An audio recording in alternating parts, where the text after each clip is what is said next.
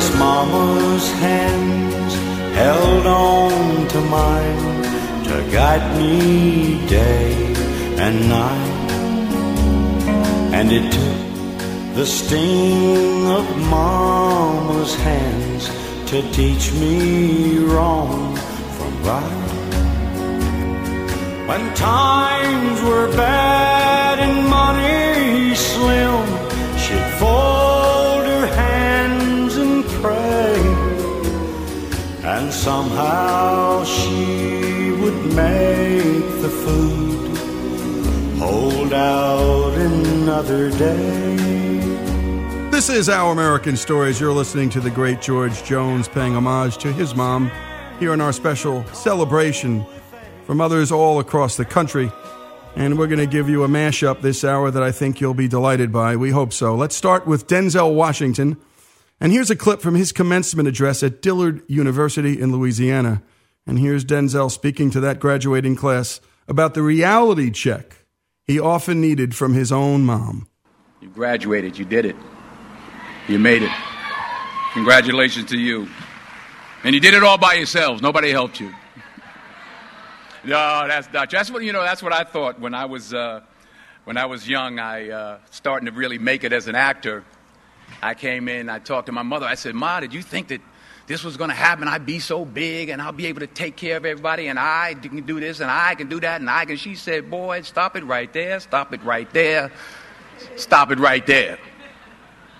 He said, "If you only knew how many people that have been praying for you." How many prayer groups she put together, how many prayer cloths she gave me, how many times she splashed me with holy water to save my sorry behind her, she said it. And she said, "Oh, you did it by yourself? I tell you what you can do by yourself. You can go outside, get a mop and or a bucket and wash them windows. You can do that by yourself." Superstar. Superstar.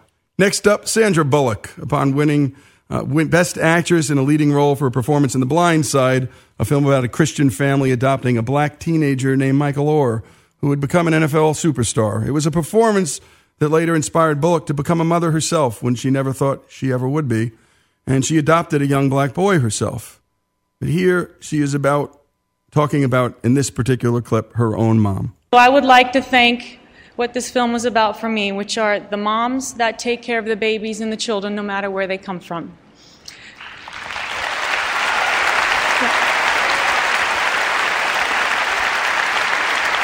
Those moms and parents never get thanked. I, in particular, failed to thank one. So, if I can take this moment to thank Helga B. For not letting me writing cards with boys till I was 18 because she was right, I would have done what she said I was going to do. For making me practice every day when I got home, piano, ballet, whatever it is I wanted to be. She said to be an artist, you had to practice every day. And for reminding her daughters that there's no race, no religion, no class system, no color, nothing, no sexual orientation that makes us better than anyone else. We are all deserving of love. So to that trailblazer who allowed me to have that and this. I thank you so much for this opportunity that I share with these extraordinary women and my lover, Meryl Streep. Thank you. And this one from a teacher named Obino Coley, who teaches a high school entrepreneurship class that's sponsored by the Network for Teaching Entrepreneurship, and we love touting their work. Alex Cortez, one of our producers, interviewed Obino, and here's what he said about his mother. My mom's a little bit different, man. I'm gonna tell you a funny story about my mom. I remember one day, I had to be in middle school, and it was a Sunday because I remember having my Sunday clothes on. We went to a Target, and I had a clipper set at home, but I didn't have any guards that you put on the clippers. Oh, yeah. Okay, so I remember I had a, like, this was back in the days we had pullovers. Pullovers were like the big old things, and I had a Cleveland Browns pullover. And I remember was at Target, and I opened up the package, and I put the clipper guards in my pullover. And we walked out the store, and security arrested me for stealing. And my mom was so mad at me for stealing. And I was surprised, and I thought she was going to whoop me. And she didn't whoop me, man. You know what she did? She sent you to prison? No, she didn't send me to prison, man. What'd you do? She didn't talk to me, man. She didn't talk to me for like 2 weeks. 2 weeks? 2 weeks. But listen, she didn't talk to me, and to not have my mother speak to me, be so utterly disgusted with me, that was a feeling. I would rather take a whooping to disappoint your mother like that. Wow. And that was the last time I've ever stolen anything in my life. So here's the funny story about it. So I was interviewing for a job at Aaron's. I interviewed a job, and I actually walked off with a pencil. So I'm driving down the street, and I have the pen in my hand. I'm like, I'm an accident. Yeah. So I turn around. It's like I'm driving like way down the street. So I turn around, and the guy that I interviewed with, I said, "Oh, my bad. I took your pen on accident." I gave it back to him, and I walked out. And I got the job, and like a month later, maybe 6 months into the job, but he asked me, "Do I know why I got the job?" I'm like, "Nah, I know why I got the job." He said, "Because I knew you wouldn't steal from me." Because he took that pen and brought it back to me. That's awesome. And that's all because my mom didn't talk to me when I stole something. You know, and that's a funny thing about life, man. Yeah. And you just never know what lessons you learn, that helps you get certain places in life. And I needed that job too, man, at that time. So. Yeah, and you needed the silent treatment too. And we've got Kathy Hamilton up next. Here in America, you'll find all sorts of moms who also have full-time jobs, part-time jobs, stay-at-home moms too, grandmothers who serve as moms. And there's a disturbing trend of folks denigrating stay-at-home moms, treating them as if they're not living up to their full feminist potential. One time we interviewed a mom named Kathy Hamilton who fought and defeated the corrupt machine at her local community college, a real heroine in the state of Illinois. And one of Kathy's fellow trustees, who was also a woman, once said to her, "Aren't you just a stay-at-home mom?" Here was her reaction. I was shocked. Because, you know what? You're never just a stay-at-home mom. Being a mom is the most important job there is.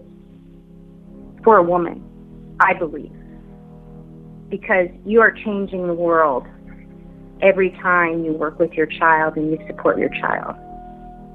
I'm very proud to have been a stay-at-home mom. Amen, Kathy. And we social justice warriors, the kind we believe in, are the kind that raise their own kids, employ people. That's how you change the world. More celebrations of mothers on this special Mother's Day weekend.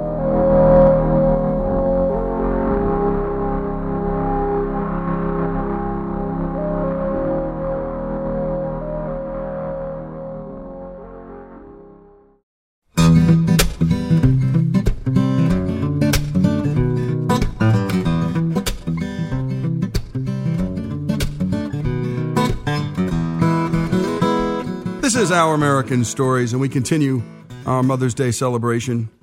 And when we talk about mothers, we always remember that many women have trouble becoming moms.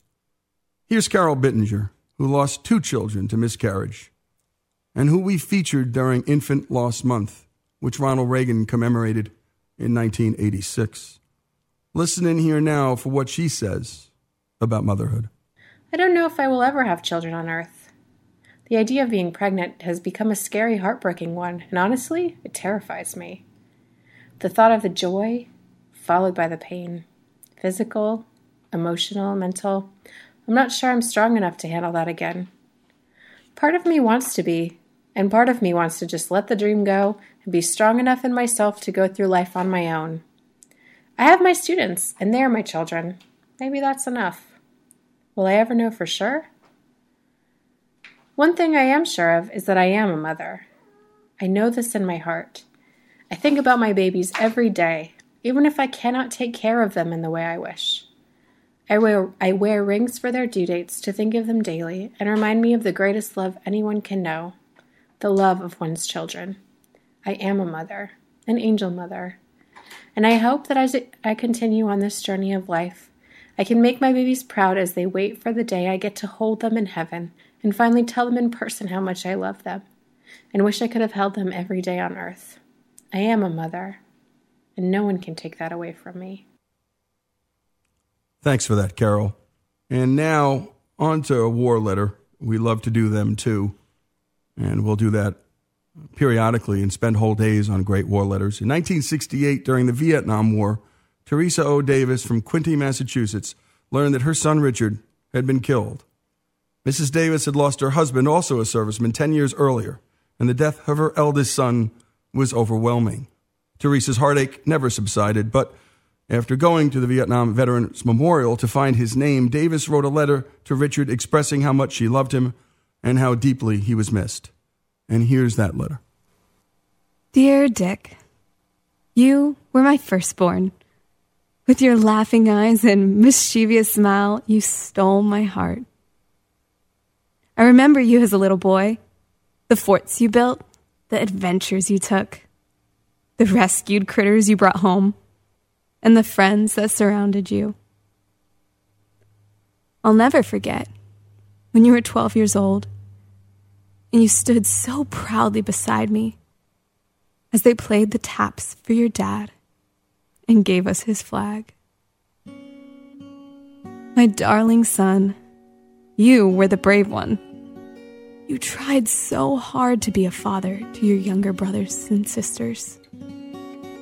You grew up so fast. As soon as you were out of high school, you signed up for the Special Forces, and you were so happy when they accepted you. How proud you looked when you came home on leave wearing your green beret. Captured in my mind forever is the image of your final hug as you raced for the plane that would take you to Vietnam. You didn't say too much in your letters, but I knew, a mother always knows, that you were in danger. Because you always used to tell me, what you don't know won't hurt you. I found out later, on June 6th, 1968, that you were on a team with some South Vietnamese soldiers and your group was pinned down under fire. You were hit several times before you died.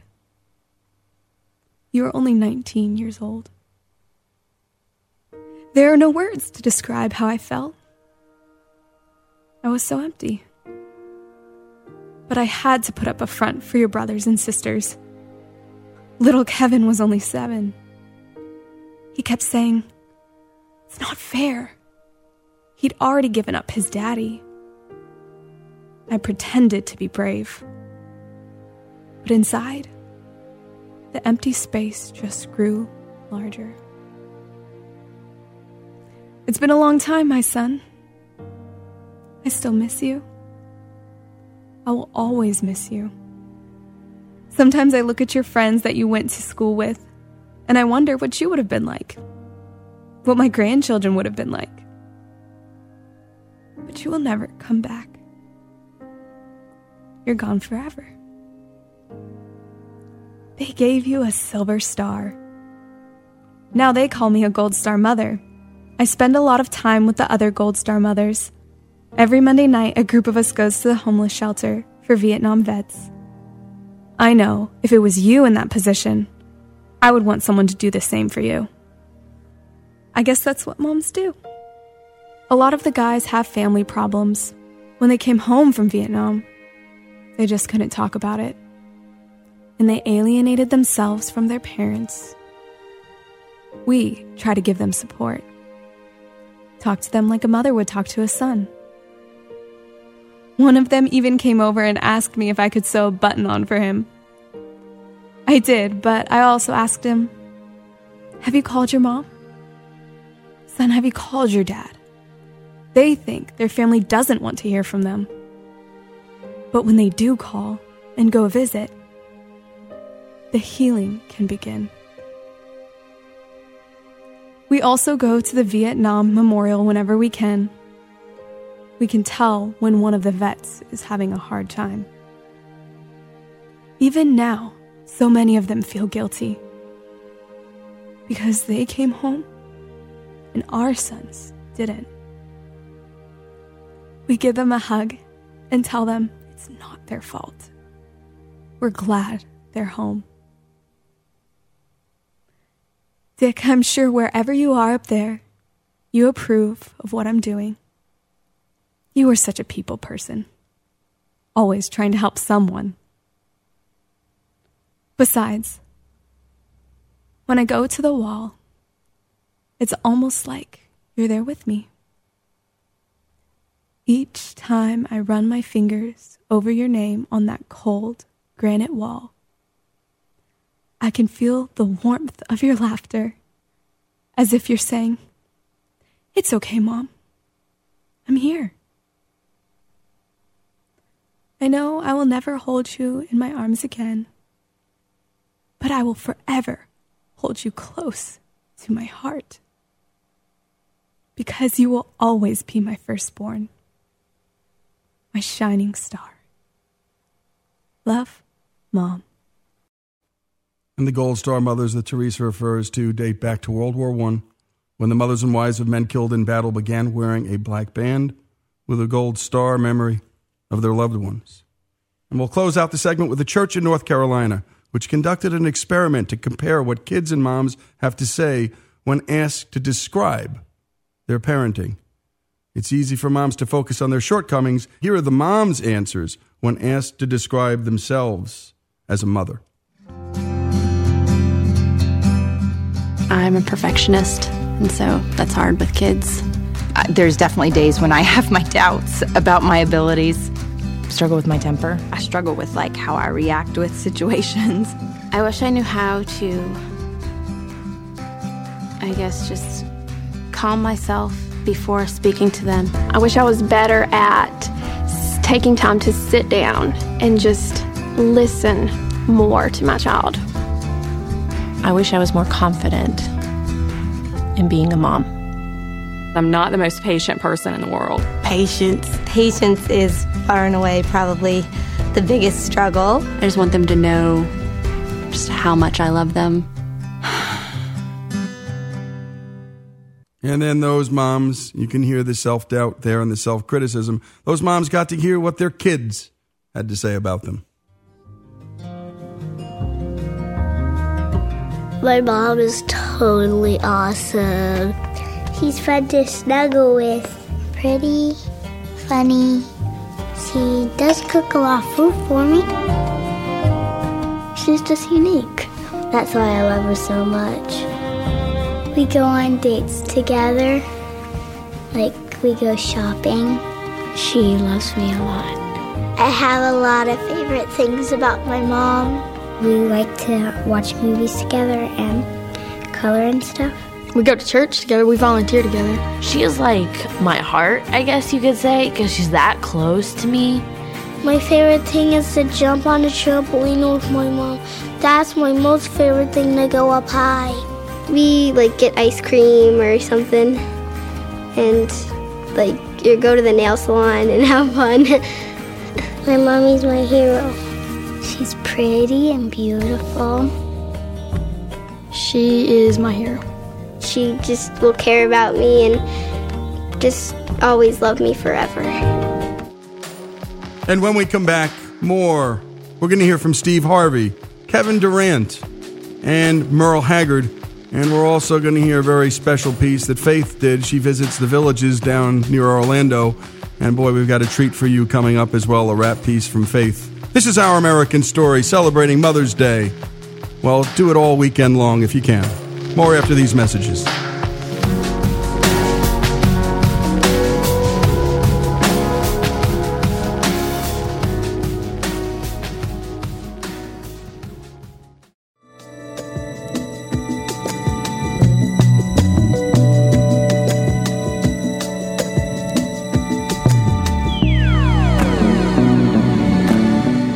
Our American Stories, and we continue with our Mother's Day celebration and taking the time to appreciate those important people in our lives and the most important people in our lives. No disrespect to you, dads. It's our mothers. Faith has been sharing stories from her trips to the villages in Florida, and this time around she spoke with Rita, who did nothing but talk about her mother. Rita is from a small city in New York and was born into a large Italian family. And at 75 years old, you can hear in her voice how much her mom meant to her. Take it away, Faith. Rita starts off telling a story about how her mother, Grace, loved to dance. She could work circles around me. I mean, we're 20 years apart. well, when my daughter got married, my mother made all the cookies for Italian weddings. She made all kinds of cookies. But she loved to dance. I loved to dance. We danced at my daughter's wedding, every dance. She danced as much as I danced. The next morning, everybody was coming over to our house. So they all came over for coffee and breakfast. My sister came over, and I couldn't walk down the stairs because my feet were broken. I walked down the stairs. I'm trying to get everybody breakfast or whatever. So my sister comes over. I said, "You think it's too early to call Mom?" She says, "No, give her a call." So I called up. She answers the phone. I said, "Mom, I didn't wake you, did?" She says, "Wake me? Are you kidding me?" She says, "I was out picking grapes. I just came in to get my boots because it's wet out there." She was out picking grapes. I was like crippled. And she danced every dance that I did. She could work circles around. That's a different generation, I'm telling you. Here she talks about what her mother did on Holy Thursday for their St. Joseph's Day table. The St. Joseph's table is a ritual meal done by Sicilians and Sicilian Americans. She was truly a mother to everyone. She had orphans. There was an orphanage. There was two orphanages in our hometown. One was for boys, one was for girls. And she had them over, and the brother and sister got to have dinner together at her. We had this beautiful St. Joseph's table, and it was full of just people that were there were orphans, those boys and girls. It was beautiful. She always did something for somebody else. And, I mean, I'm not saying she was an angel. She was a perfect person, but pretty close. Of course, I'm prejudiced. There were times that Rita felt that her mother had been touched by heaven itself. She went to Italy. My sister's husband sent his mother and my mother, which was his mother-in-law, to Italy on a pilgrimage. I mean, she never had money to go anywhere. But she bought, when she was in Italy, a statue of the Blessed Mother that we could, my sister and I mean, we couldn't move it. It's like marble. She carried that. We have a picture of her carrying this, and we don't know how she did things. I mean, it was like, I'm not kidding you. She had a special something. She was touched. Rita goes on to share how her mother passed away and the mark that she left behind on all those she came into contact with. And how did she pass? She had lung cancer, and not from smoking either. But she had it for 14 years. She said something about mold, or I don't know. Actually, she was carrying my niece. She had a little baby, 2-year-old, and my mother was carrying Corey, and she fell. And she was going to fall, and she kind of leaned over so she wouldn't drop the baby, and she thought she hurt her rib. So when she went to the hospital, and when she went to the doctors, because she thought she hurt her rib a couple days after, that's when they found she had lung cancer. So it was like a miracle that they found it that early, and they removed her lung, and 14 years later she lived with that for 14 years. She went through chemo, she went to Roswell. We took her, my sister and I used to take her once a week for chemo or whatever. What was that like for you, having to take her? As long as she got better. But she was so cute. The nurse, the doctor, I mean, she had a female doctor, and they did experimental drugs on her. And the doctor would tell her, but she'd tell my mother, "No, Gracie," she said, "you can't, after this treatment, you can't go out. I don't want you hugging people, I don't want you kissing people, you have to stay away, you could wear a mask. You can't catch anything, your resistance is so low," or whatever. So my mother would listen, and then she'd get up and say, "Okay, thank you, Doc," and she'd hug her. I said, "Mom," she says, "you're not supposed to hug anybody or kiss anybody." She kissed and hugged everybody, even when the doctor told her not to. And so I told her, she said, "Well, that's the doctor." I said, "I know, but you're not supposed to hug or kiss anybody." Don't you understand? But she was good. So the end. I mean, if the paper boy, somebody came to the door and they weren't dressed right, it was freezing outside, she'd open up the door, take out a scarf, she dressed people. She'd give you the shirt off her back, or coat off her back, or whatever. Got some beautiful cards when she died. People telling stories about, what she did for them and everything. Mothers have many opportunities to teach their children. And Rita's mother taught her kids the most important lessons and what truly mattered in life. Friends, family, food, and faith. She just taught us life's lessons, how to give and be a good Christian. She was like just so appreciative of everything, and she was a lady of faith, great faith. Were there a lot of people at her service? Oh, yeah. Oh, my gosh. It was awesome. It was beautiful. I mean, some of our neighbors, the husbands, I mean, they would stand there and just bawl. They were standing there and bawling at her wake. I don't want to say she preached. She did without saying a word, but her example. I mean, if you just watched her example, she set an example for everybody. Do you feel like your mother is someone you would aspire to be? Oh, yeah. Oh, yeah. And my children, my grandchildren. I mean, there's nobody like Grandma. Well, if I could be half as good as her, I'm happy. Really. I'm not, not just because she's my mother. Rita closes with the beauty of her mother's passing. And, of course, dealing with her absence. I was okay with her passing because it was beautiful. She had a beautiful passing. I felt like I don't know if this was an out-of-body experience. I felt like I was looking down on myself and everything. Can you imagine that? I don't understand it. I remember it was my sister and I and my two cousins who were like my sisters, the four of us, just sitting there, standing. It was at the end, and we were just sitting there, and we were praying over her. And then we went back home and celebrated her. It was more, we celebrated her life, It really is a celebration when she had a beautiful passing. And that's all we wanted, that's all you could pray for. But then what you do is you'll say, oh, gee, I got to tell Mom. It's like in that, reality doesn't set in. If you think you're going to tell Mom, or I think I'll call my mother. It's like you have to get used to it. There's an adjustment, but you never really forget them. So they're still with you. One can only hope to be remembered and celebrated in such a wonderful way. And thank you for that, Faith, and thank you for that, Rita. And we got a real picture of your mom, Grace. She'd give you the shirt off her back.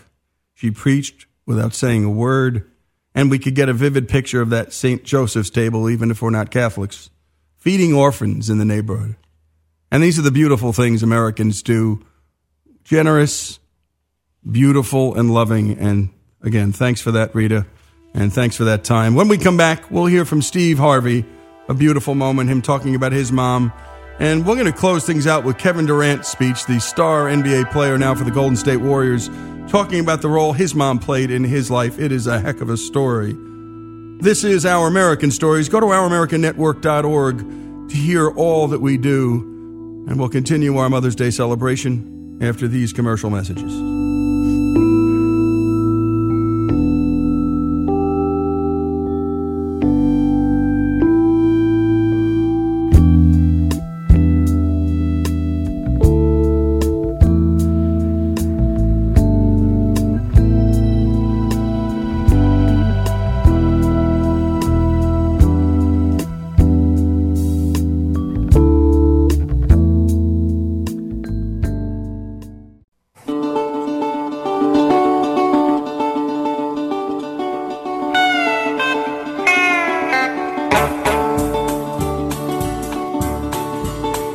First thing I remember knowing was a lonesome whistle blowing and a youngin's dream of growing up to ride on a freight train leaving town, not knowing where I'm bound, and no one could change my mind but Mama tried. The one and only rebel child from a family meek and mild, my Mama seemed to know what lay in store.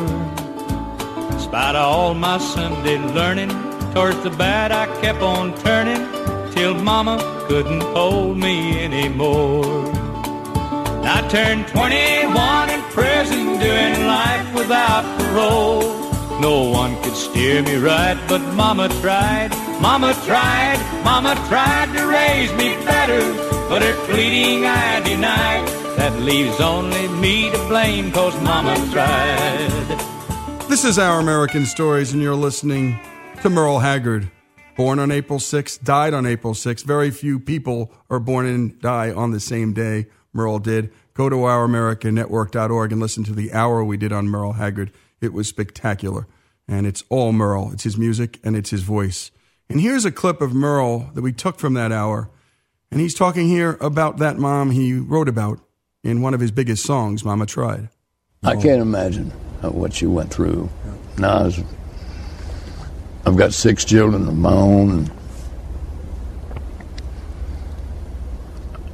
It's not just a phrase. I really can't imagine what she went through. It must have been awful.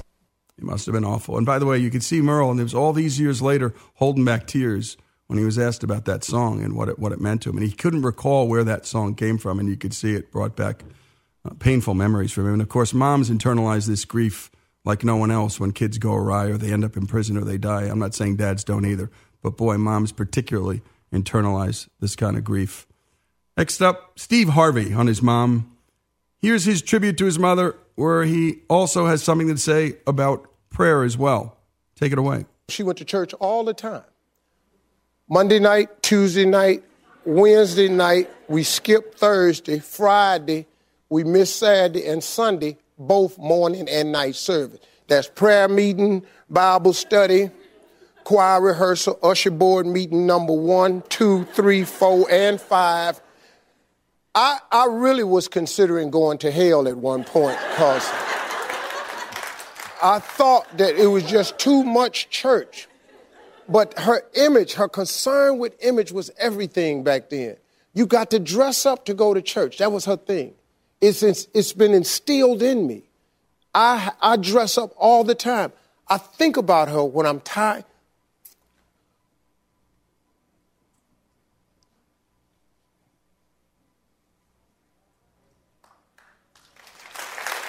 He's choking up here.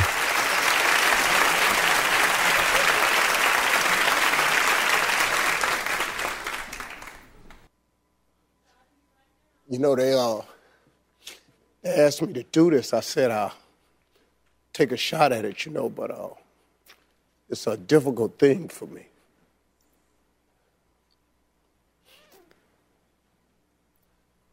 Okay.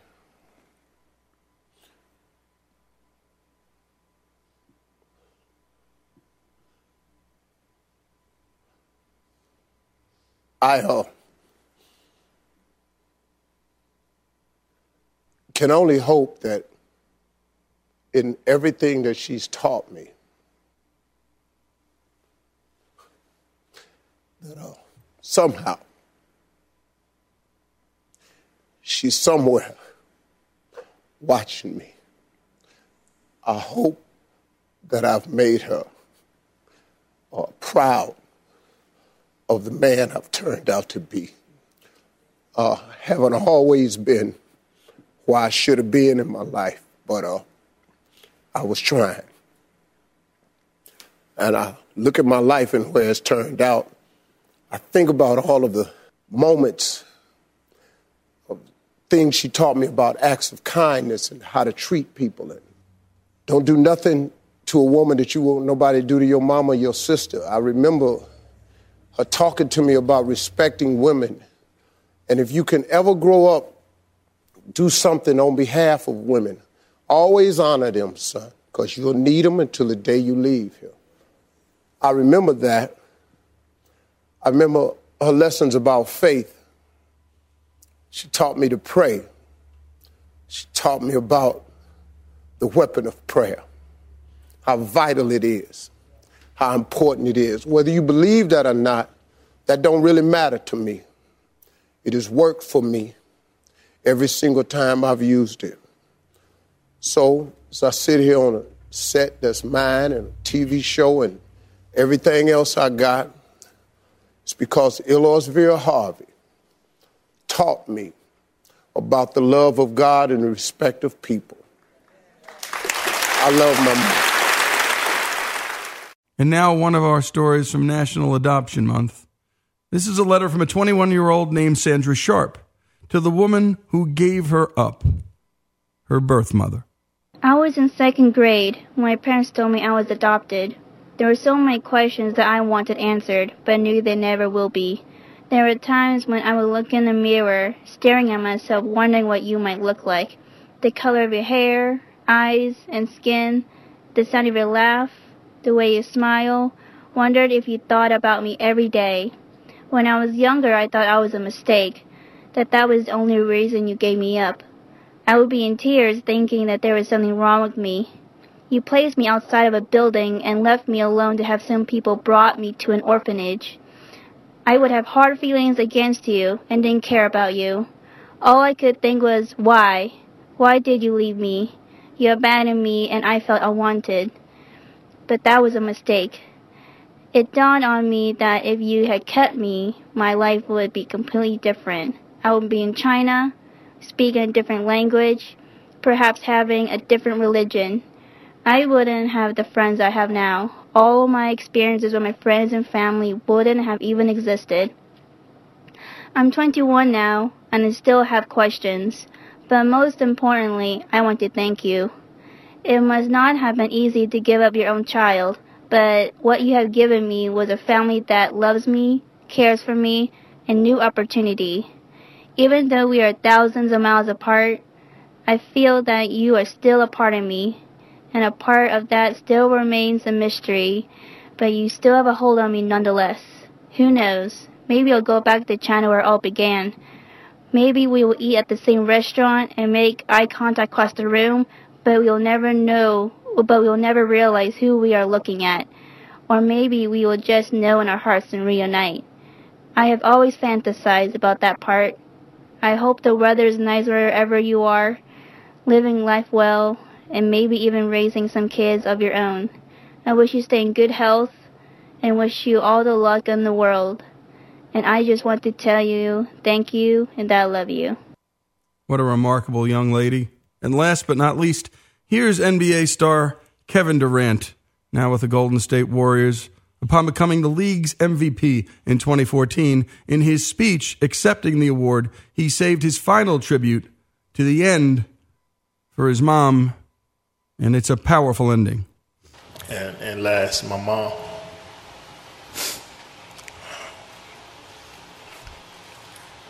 I don't think you know what you did.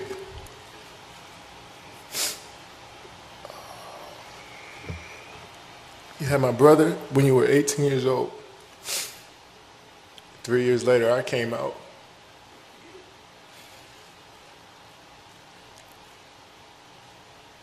We were stacked. The odds were stacked against us.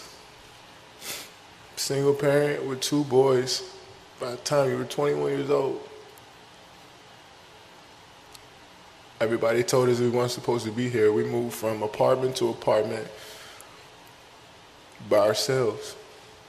One of the best memories I had is when we moved into our first apartment. No bed, no furniture, and we just all sat in the living room and just hugged each other. Because that's what we thought we made it. And when something good happens to you, I don't know about you guys, but I tend to look back to what brought me here. And you wake me up in the middle of the night in the summer times, making me run up a hill, making me do push-ups, screaming at me from the sideline of my games at 8 or 9 years old. We wasn't supposed to be here. You made us believe. You kept us off the street. You put clothes on our backs, food on the table. When you didn't eat, you made sure we ate. You went to sleep hungry. You sacrificed for us. You the real MVP.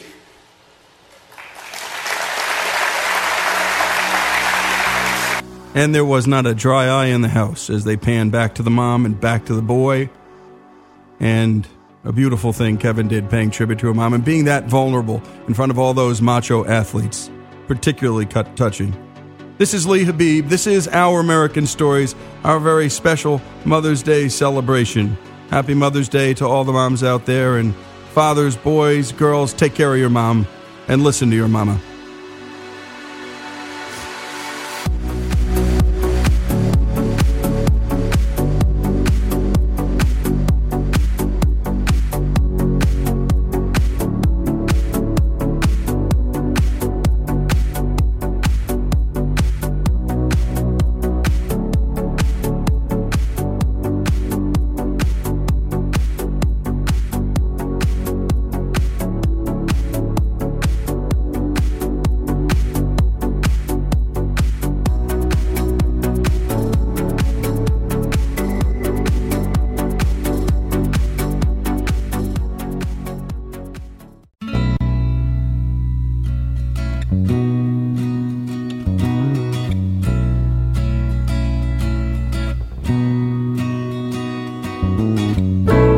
This is Our American Stories, and we're celebrating Mother's Day for the hour. And today we're doing it with a guy who wrote a whole book about his mom. And that's a mama's boy, if ever I've heard one. And I'm one too. My mom passed 4 years ago, in a month. His book is titled Promises I Made My Mother, and it's written by Sam Haskell, who's been named one of the most innovative and influential people in television, a top 25. He was the executive vice president and worldwide head of television for the venerable William Morris Agency. Has represented such stars as Dolly Parton, Kathy Lee Gifford, Ray Romano, Whoopi Goldberg, George Clooney, and oversaw the packaging and helped make happen a lot of your favorite shows. The Fresh Prince of Bel-Air, Everybody Loves Raymond, Lost, Murphy Brown, Live with Regis and Kathy Lee, The King of Queens, Who Wants to Be a Millionaire, and many others. And Sam, before we dig into the book, what I want to do, and we'll be interspersing this through the show, is some pretty famous people talking about their mom and the influence their mom had on their lives. This is Kevin Durant. A couple of years back, he had just won the MVP when he was playing at the Oklahoma City Thunder. And this is what he had to say about his mom. I don't think you know what you did. You had my brother when you were 18 years old. 3 years later, I came out. The odds were stacked against us. Single parent with two boys. By the time we were 21 years old, everybody told us we weren't supposed to be here. We moved from apartment to apartment by ourselves. One of the best memories I had is when we moved into our first apartment. No bed, no furniture, and we just all sat in the living room and just hugged each other because we thought we made it. When something good happens to you, I don't know about you guys, but I tend to look back to what brought me here. You wake me up in the middle of the night in the summer times, making me run up a hill, making me do push-ups, screaming at me from the sideline of my games at 8 or 9 years old. We wasn't supposed to be here. You made us believe.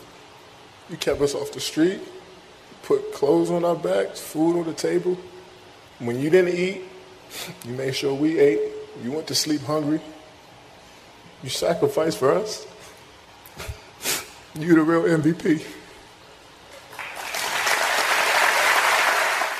The real MVP of Kevin Durant's life, his mom, your MVP, clearly, Sam. Tell us about who your mom is. Where was she born? Tell us a little bit about her life. My mother was born July 17th, 1925, which is almost 91 years ago.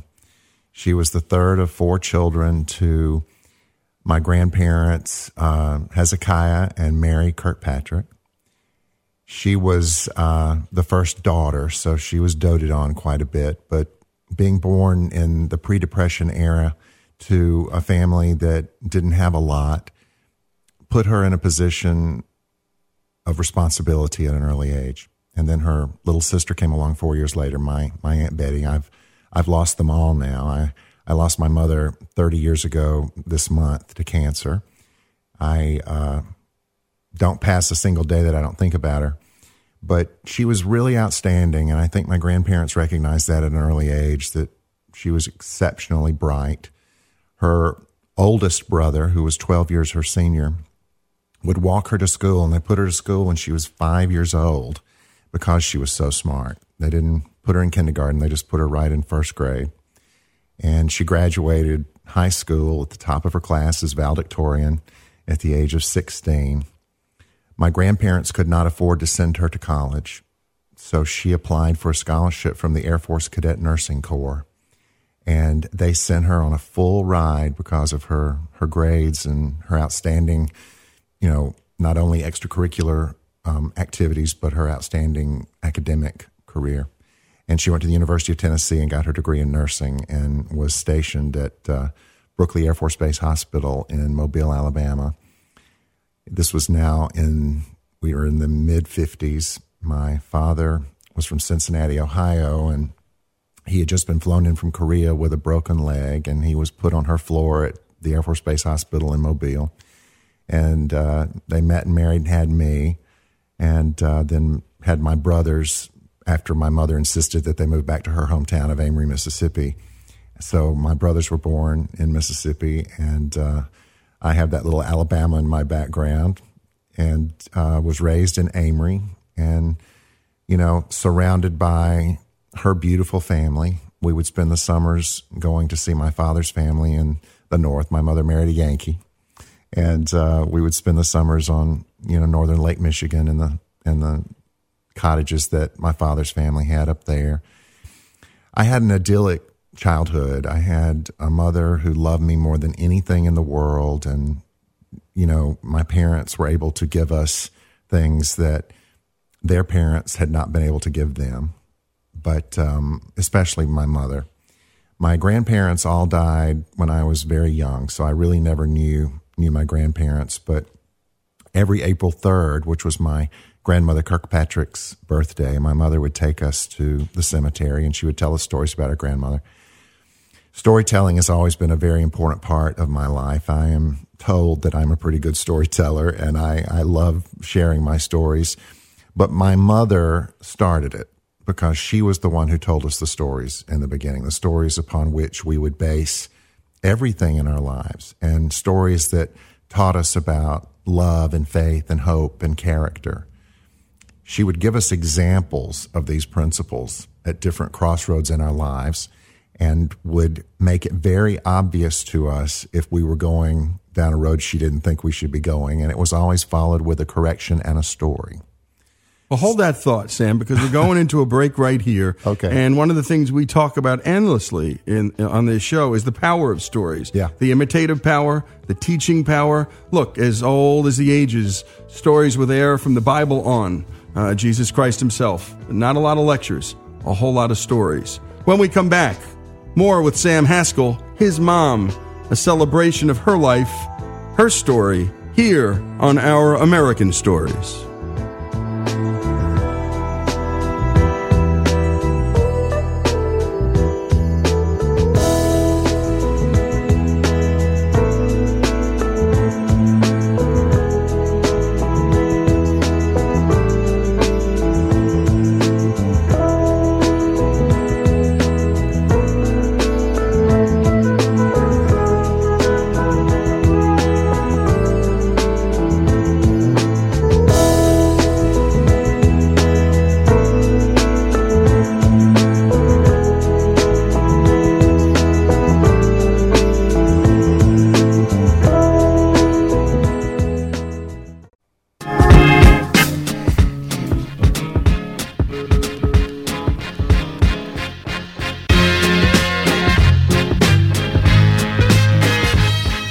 This is Our American Stories, and we continue our conversation with Sam Haskell, talking about his book, Promises I Made My Mother, Mary Kirkpatrick Haskell's life story, and Sam's in the end, and stories about moms and dads are in the end also, always almost, stories about ourselves. And before we dig back in, as I had promised, we're going to be playing clips from other folks and their reflections on their mom. This is James Lipton at the Actors Studio with Al Pacino, striking a theme that was recurrent with a lot of the actors he interviewed over the years. Let's take a listen. The past 11 years, it's occurred to me that we ought to have on our stage a wall of fame. inscribed with the names of the mothers of our guests who have stepped into the breach in the absence of a father and husband. Does your mother belong on that wall, do you think? Oh, my mom was a great influence on my life, yes. Great. A real encourager in terms of acting, too, because she was a very avid reader and quite interested in the theater, quite interested in films, of course. Did she work? She worked, yeah. Were you at home a lot, alone? I was home alone a lot, yeah. Did you live a lot in your imagination when you were a kid? Yes. And, of course, you know, when my mother took me to the movies, and we didn't have television, and then I'd come home and the next day would enact all the parts of the movie I saw. You would? So it was a way of both, you know, dealing with the loneliness and the shyness. I also feel, I've always felt a kind of, that I was borderline shy. And so many actors, as you know, Sam, are borderline shy. It's a shock when people find that out, that it's only through this thing called acting that their personalities can be unearthed. Let's talk a little bit about your mom and your dad, because your dad wasn't thrilled with the pursuit that you were choosing, which was, of course, the arts. And your mom was the encourager. Your father was worried that that wasn't a man's choice. He wanted you to be a doctor. Talk about that internal conflict between your mother and father and the role of encourager, because Al Pacino said that word. She was an encourager, and it sounds like your mom was, if anything, an amazing encourager. Well, it's nice to know Pacino and I have that in common, because my mother was an encourager, and she encouraged me and my brothers to pursue our dreams and to set goals and to have a plan. There's not much in my life that hasn't been planned, and I think I probably got that from my mother. But my father was probably considered the black sheep of his family, because he came from a family of doctors and he was not. He was in the clothing business and was a salesman and did quite well for himself, but he was traveling a lot and gone a lot. But I was supposed to make up for that. And from the time I was 5 or 6 years old, I was told I was going to be a doctor.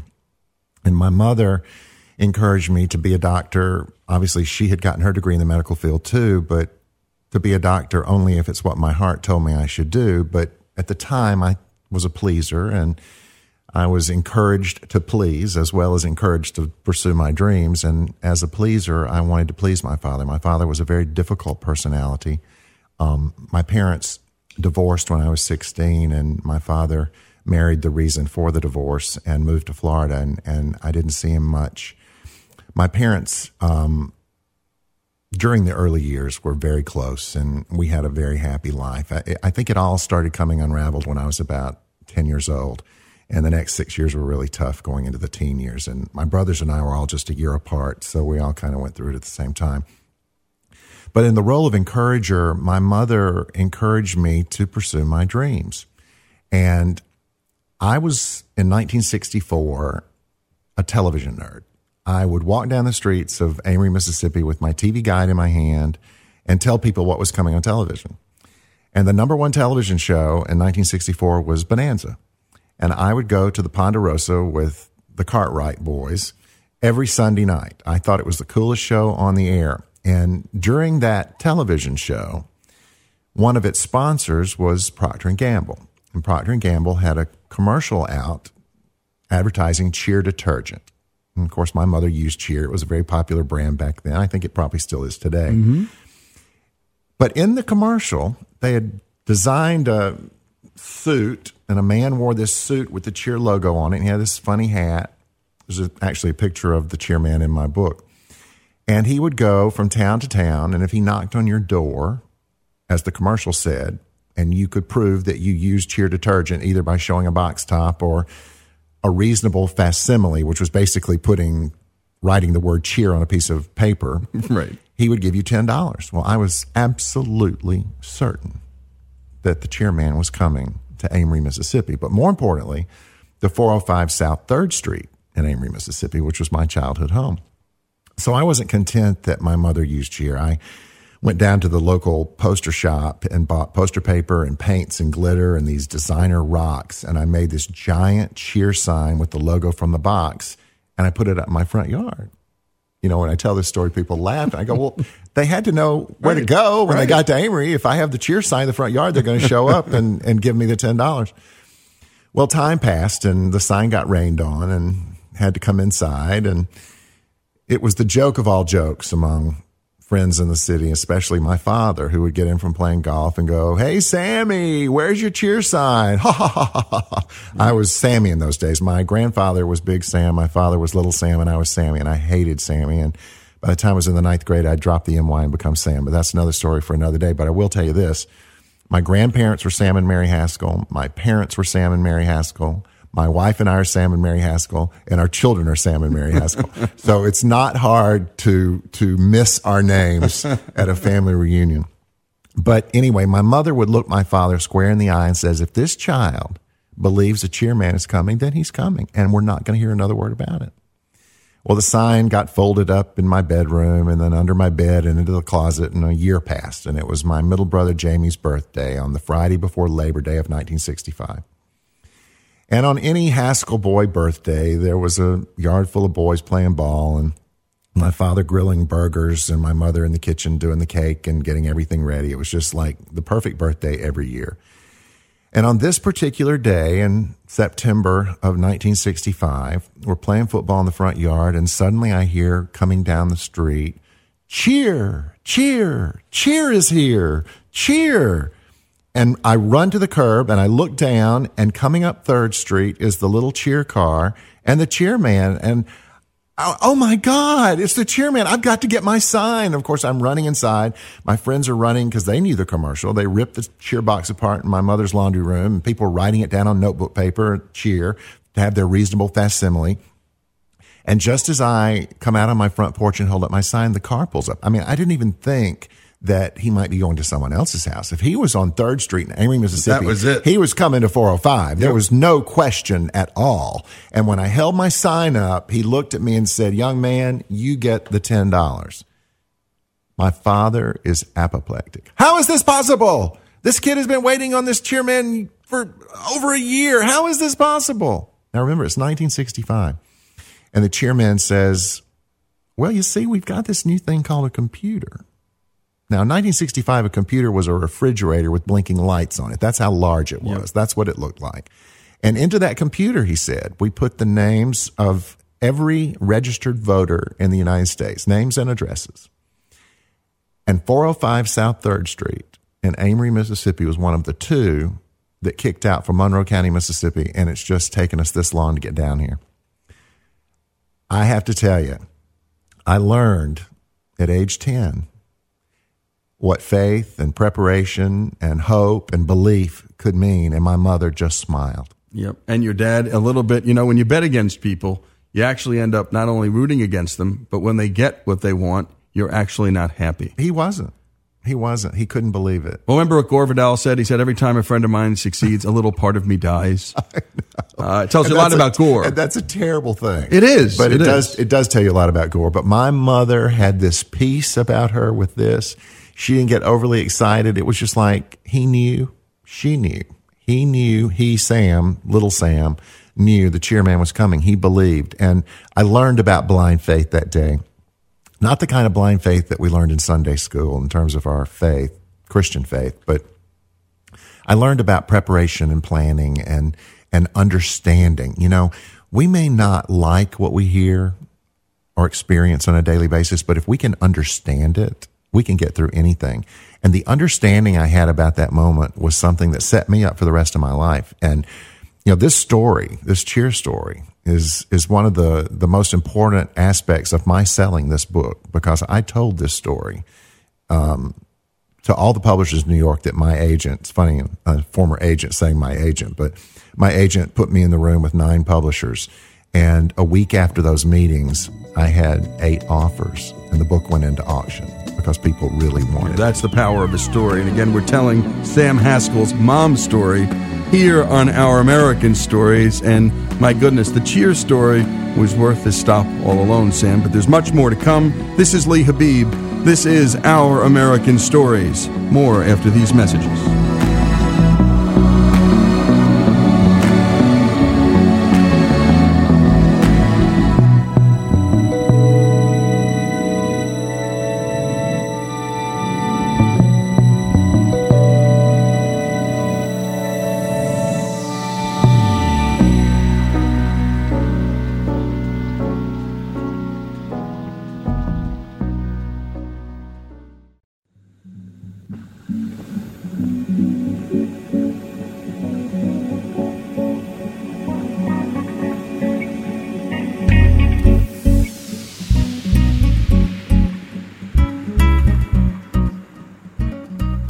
is Lee Habib, and this is Our American Stories. For the hour, Sam Haskell, talking about his mom, Mary Kirkpatrick Haskell, and his book, Promises I Made My Mother. Go to Amazon.com and order Promises I Made My Mother. What I love about books like this, and what we try to do on this show, is stay away from the daily drumbeat of politics and the news, and do hours that you can play a month from now, a year from now, 5 years from now. And we try to tap as often as we can redeeming and what we call evergreen material here. That is material that lasts a long time. Sam, we were just talking about this pitch that got you this book deal. Tremendous story. Let's talk about the divorce, because it's a remarkable story what your mom did after the divorce. She's not young, and she has to provide for her family, and she does something for, at the time, something pretty radical. Talk about that.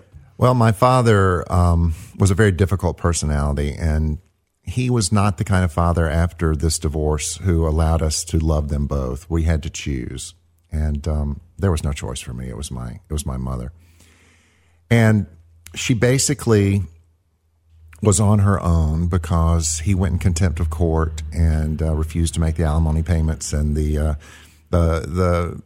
child support payments, which my mother had to take him to court to be able to take care of us in the style that we had grown accustomed. And suddenly at 17, I found myself the head of the family, and both my brothers, would spend their summers with my father. And my mother really had this little school job as a school nurse. She was very popular in the town. She was, in the junior league, and she was the head room mother at school. And she had taken a job at the suggestion of the superintendent of schools, a man named Mr. Heyman, Edwin Heyman, who loved her and respected her and admired her and thought, I want to have a school nurse.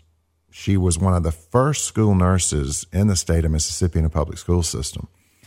And it didn't pay very much, but she liked the fact that she had the same holidays we did, same summer off, only worked 9 months, and could still basically be mom. And we were, young teenagers at the time in middle school and high school, and it worked out great. But I was having to supplement making the house payments and helping, with everything.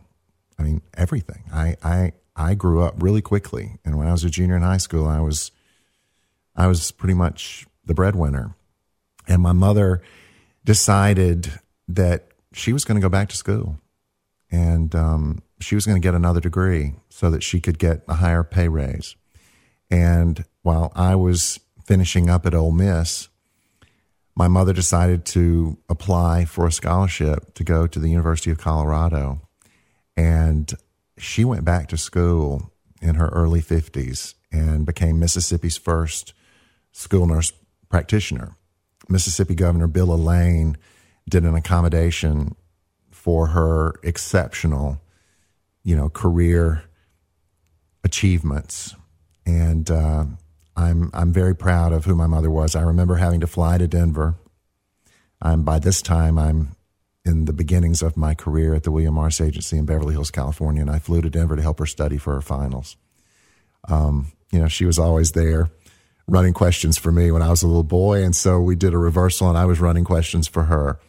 And she graduated at the top of her class. She was always at the top of her class, and she was also filled with class and grace and faith. And I loved her dearly and think of her even to this day. And that was time in the end for her, too. I mean, this was, as so many moms will do, the time is for their kids, the time is for their husbands. But this was a little real estate for herself, I would suspect. Did she ever talk to you about that? Well, after my brothers and I had finished college and were basically on our own, she needed to do something for herself. And she had always thought of this, but had always put us first. My mother is the kind of mother that if there are 6 people and only 5 pieces of pie, she would say, well, I don't really care for pie tonight. And everybody else would get the pie. Right. That's who my mother was. And she loved us more than anything. I mean, she loved us. And one of the great, sadnesses that I have is that she died before my children were born. She did know my wife, Mary, and loved her dearly and was so proud of the couple that we formed when we married in 1982. And my mother was so happy that day and that weekend of those wedding festivities and that ceremony. But I've always been really, really sorry that she didn't get to see my children and now my grandchildren. And I mentioned earlier about April the 3rd, my grandmother Kirkpatrick's birthday, and my mother would take us to the cemetery every April 3rd and tell us stories about our grandmother. Well, my mother died at Easter 30 years ago this year. And our son, Sam the 4th, was born at Easter the very next year. And he was born on April 3rd. And I knew in that moment that my mother knew. I had worried so during the pregnancy. Oh, I just can't believe my mother's not going to be here to see this baby. Oh, I can't believe it. She would love this baby so much. Well, he was born on April 3rd, and I knew that she had something to do with it. About a year later, we're now pregnant with our daughter, and we are traveling home to Mississippi, which we did a lot, to see my Aunt Betty. The day my mother died, my Aunt Betty Kirkpatrick Rogers became my mother. So she was going to be the grandmother to our children. And so we were flying back with little Sam, and Mary was really big pregnant with our daughter, Mary Lane. And we were on a plane from LA to Dallas. When we got off the plane, Sam was really, really fussy. And we went to another terminal to make our connection into Memphis. In those days, we didn't have our direct flights on Delta. We had to fly American to Dallas and then connect at DFW into Memphis. And when we were in the holding area in Dallas, he was so fussy, and we just let him get out of his stroller and run around. There was a little lady sitting in an aqua blue suit. Now, my mother's favorite color was aqua blue, and the curtains in our home were aqua blue. The clothes she wore were aqua blue. We buried her in aqua blue. She loved aqua blue. And he ran up to this little lady. She looked to be about 85 years old, and she was in a wheelchair. And he started patting her on the knee, and she just took his little face in her hand and said, "Aren't you a beautiful boy?" And, you know, we were not really paying attention, but we realized that she was just a really sweet person who had reached out to our child. When we got on the plane, as luck would have it, she was seated right next to us. And on the flight from Dallas to Memphis, she had an apple in her purse. And to this day, my son Sam's favorite fruit is an apple. My mother's favorite fruit was an apple. So she's cutting this apple and giving him pieces of it, and he did not whimper a moment. He was sitting in my wife's lap, who was in the middle seat, and she just kept talking about what a beautiful baby we had. At the moment that the flight ended, she had to stay in her seat because, you know, they had to come see about her, so we had to wait. And while we were waiting, I was trying to get up to get all the diaper bags and all the stuff that you have to carry when you're on these planes. And she reached out and she said, "You have a beautiful little boy. And I noticed that your wife is pregnant. That's going to be a beautiful baby too. Live every day to the fullest. You're going to have a wonderful life." And that's what my mother said to me the whole time, and to my brothers: live every day to the fullest. Well, it just sort of shocked me. And as Mary and little Sam go off, and as they take the lady off, I'm getting all the baby paraphernalia and the strollers and everything out of the above head compartments. And I rush out because I have to tell Mary what just happened. And I want to see this lady again. And she was gone. And Mary was there, and I told her the story. And we both sort of shed a tear. But I really feel like, through my faith and belief, that I had a visitation from my mother through that lady that day. And I think people listening are going to think the same thing, Sam. When we come back, more on Sam Haskell's book, Promises I Made My Mother. This is Our American Stories.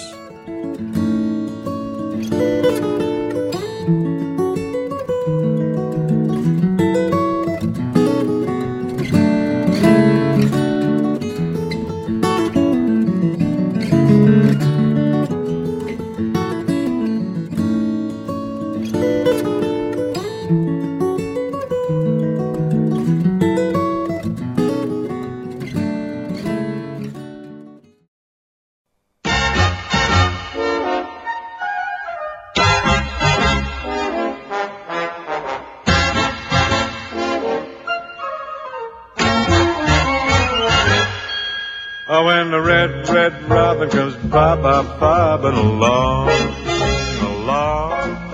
there'll be no more sobbing. This is Our American Stories, and we're listening to Bing Crosby singing the song When the Red, Red Robin Comes bobbing along. And Sam, that song has special meaning for you, and we're going to talk about that in a minute. By the way, folks, if you go to ouramericannetwork.org, and our This Days in History, one of our favorites is the Bing Crosby and David Bowie collaboration on The Little Drummer Boy. And it's a heck of a story. And you'll hear from Bing's relatives and Bowie's relatives about how that song came to be, an unlikely collaboration, to say the least, a glam rocker and an old pop crooner, doing a favor in the end for their kids and their relatives, both of them. And Sam, let's talk about that song. Why is it important? You know, as I'm sitting here listening, I thought, that's a God wink. Dolly Parton and I are very close and have had many collaborations together, and I represented her for years. We've been friends for over 30 years. And when I heard that come on with Bing singing that, my mother woke me and my brothers up every morning of our formative years to the Red, Red Robin. And I thought, wow. And then I realized you just are a good researcher. We try.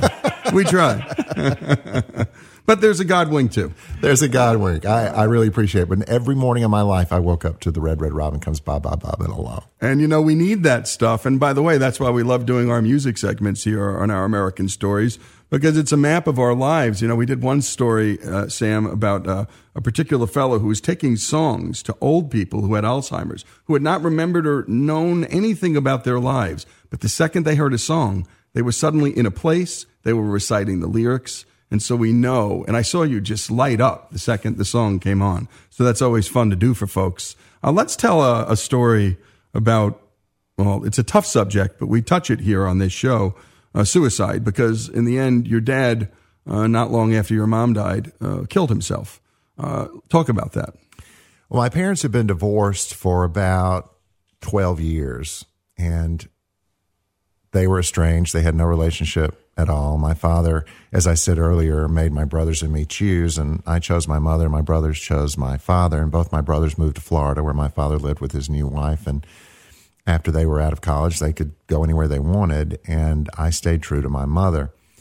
Well, my mother went through a very difficult time with her cancer, and we did everything in our power to save her. We took her to MD Anderson in Houston, and had the best doctors available to do all these surgeries. And unfortunately, it was just impossible. And we lost her from start to finish in 9 months. Well, the entire time that my mother was sick, my father was telling my brothers that she really wasn't sick. This was just Sam's ploy to get them to come see her because they hadn't seen her in a year. And she died with our family and Amory around her. Mary, my wife, was holding her hand. I was holding the other hand. And she had had zero blood pressure for about 48 hours. And I kept saying to the doctors, why? Why is she still holding on? And he said, she's waiting on your brothers. She's waiting on your brothers. And they didn't come. And I had to tell her they were there. And that's when she finally let go. And it was very tough. And it was devastating not only to our family, but to the entire community. The church was packed with over 1,000 people at her funeral, and my wife Mary sang her favorite songs, and the preacher preached her favorite verses, and it was incredible. My brothers did come to the funeral, but obviously my father did not. That was on April 20th of 1987, and on January 20th of 1988, just 2 months before little Sam was born, my father took his life, and it was 9 months to the day that my mother had died. And I had had very little relationship with him because, again, as I said, he made us choose, and I chose my mother. And I was very close to my father's sister, my Aunt Marilyn, and her husband, Bill, my Uncle Bill. And so I stayed in touch with them and our cousins, obviously. But my father had no relationship with his sister, no relationship with me or any of his close friends.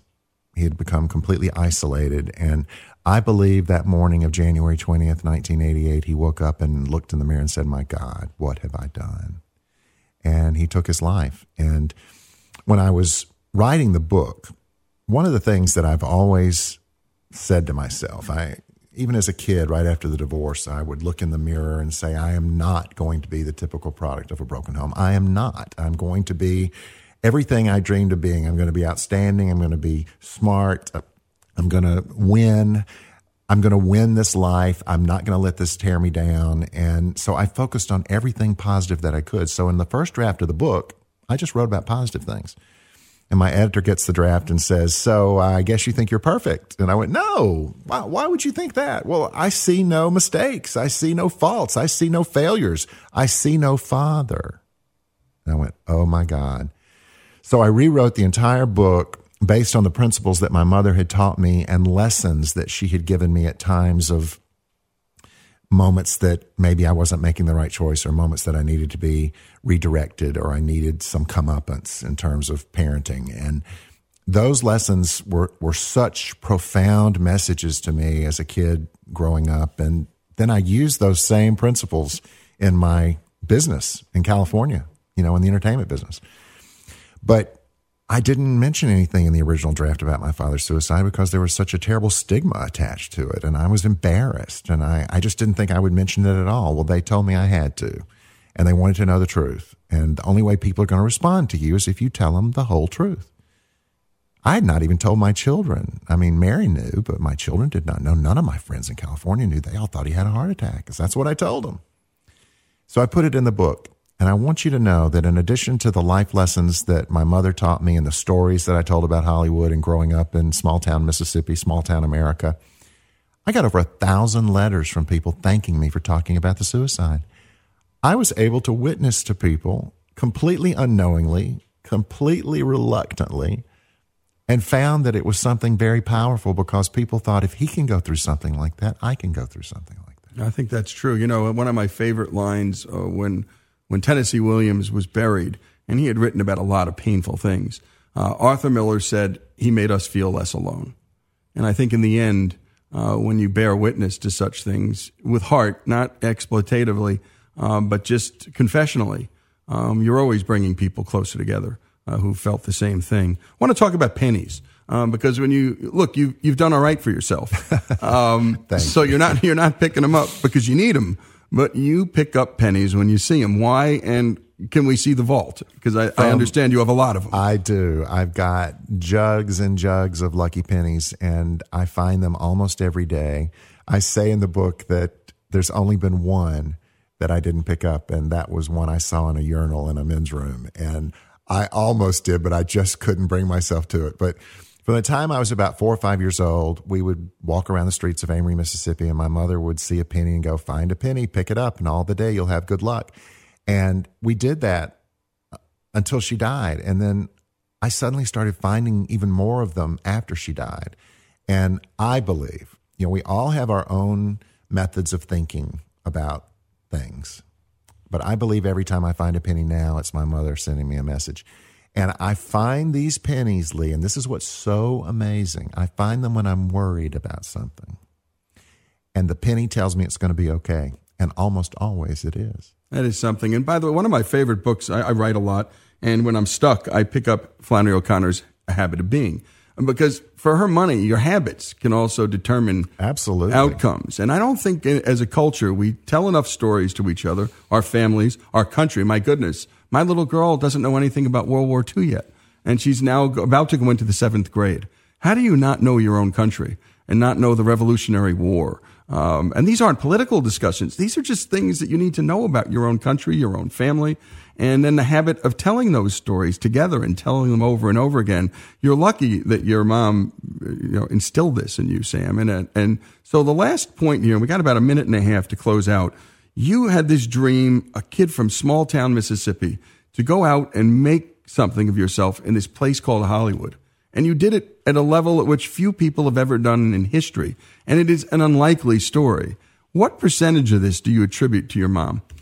Well, I give her a great deal of the credit. I also give my wife, Mary, a great deal of the credit. But from my mother's point of view, she believed in me more than anyone until Mary came into my life. And then they had to share. And then, obviously, after my mother died, Mary was my complete support. But my mother thought I was so special, and she would tell me every day of my life that I was special. Don't forget you're special. Don't forget. I don't care what anybody says to you. You're special. And when she would correct me, she would say, it's my job to prepare you for your destiny. I know that you've got a great destiny. And it was my mother who instilled in me the faith when everyone else said, oh my God, what does he think going to Hollywood? He needs to get a job. He's just finished Ole Miss. He needs to get a job. What's he doing? Get serious. Yeah. This following the yellow brick road to Hollywood. Oh my God. Blah, blah, blah, blah. But my mother said, I believe he can do it. I believe he has the heart, the soul, the faith, the endurance, the perseverance that he can do anything he wants. And I will hold on to that until the day I meet her again. And folks, we can all encourage or we can discourage. There is no middle ground. So choose the side. Our words matter for friends, for lovers, mothers, fathers. If you're listening, you've just heard Sam say it. We hear it over and over again. Heck, we just heard it from Jerry Kramer in our Vince Lombardi Hour. And he was talking about Lombardi and the encourager Lombardi was 30, 40 years after the man had done that encouraging. Sam, thanks for joining us. This is Lee Habib, Sam Haskell's book, Promises I Made My Mother, celebrating the life of Mary Kirkpatrick Haskell, still with us after all these years. Thank you.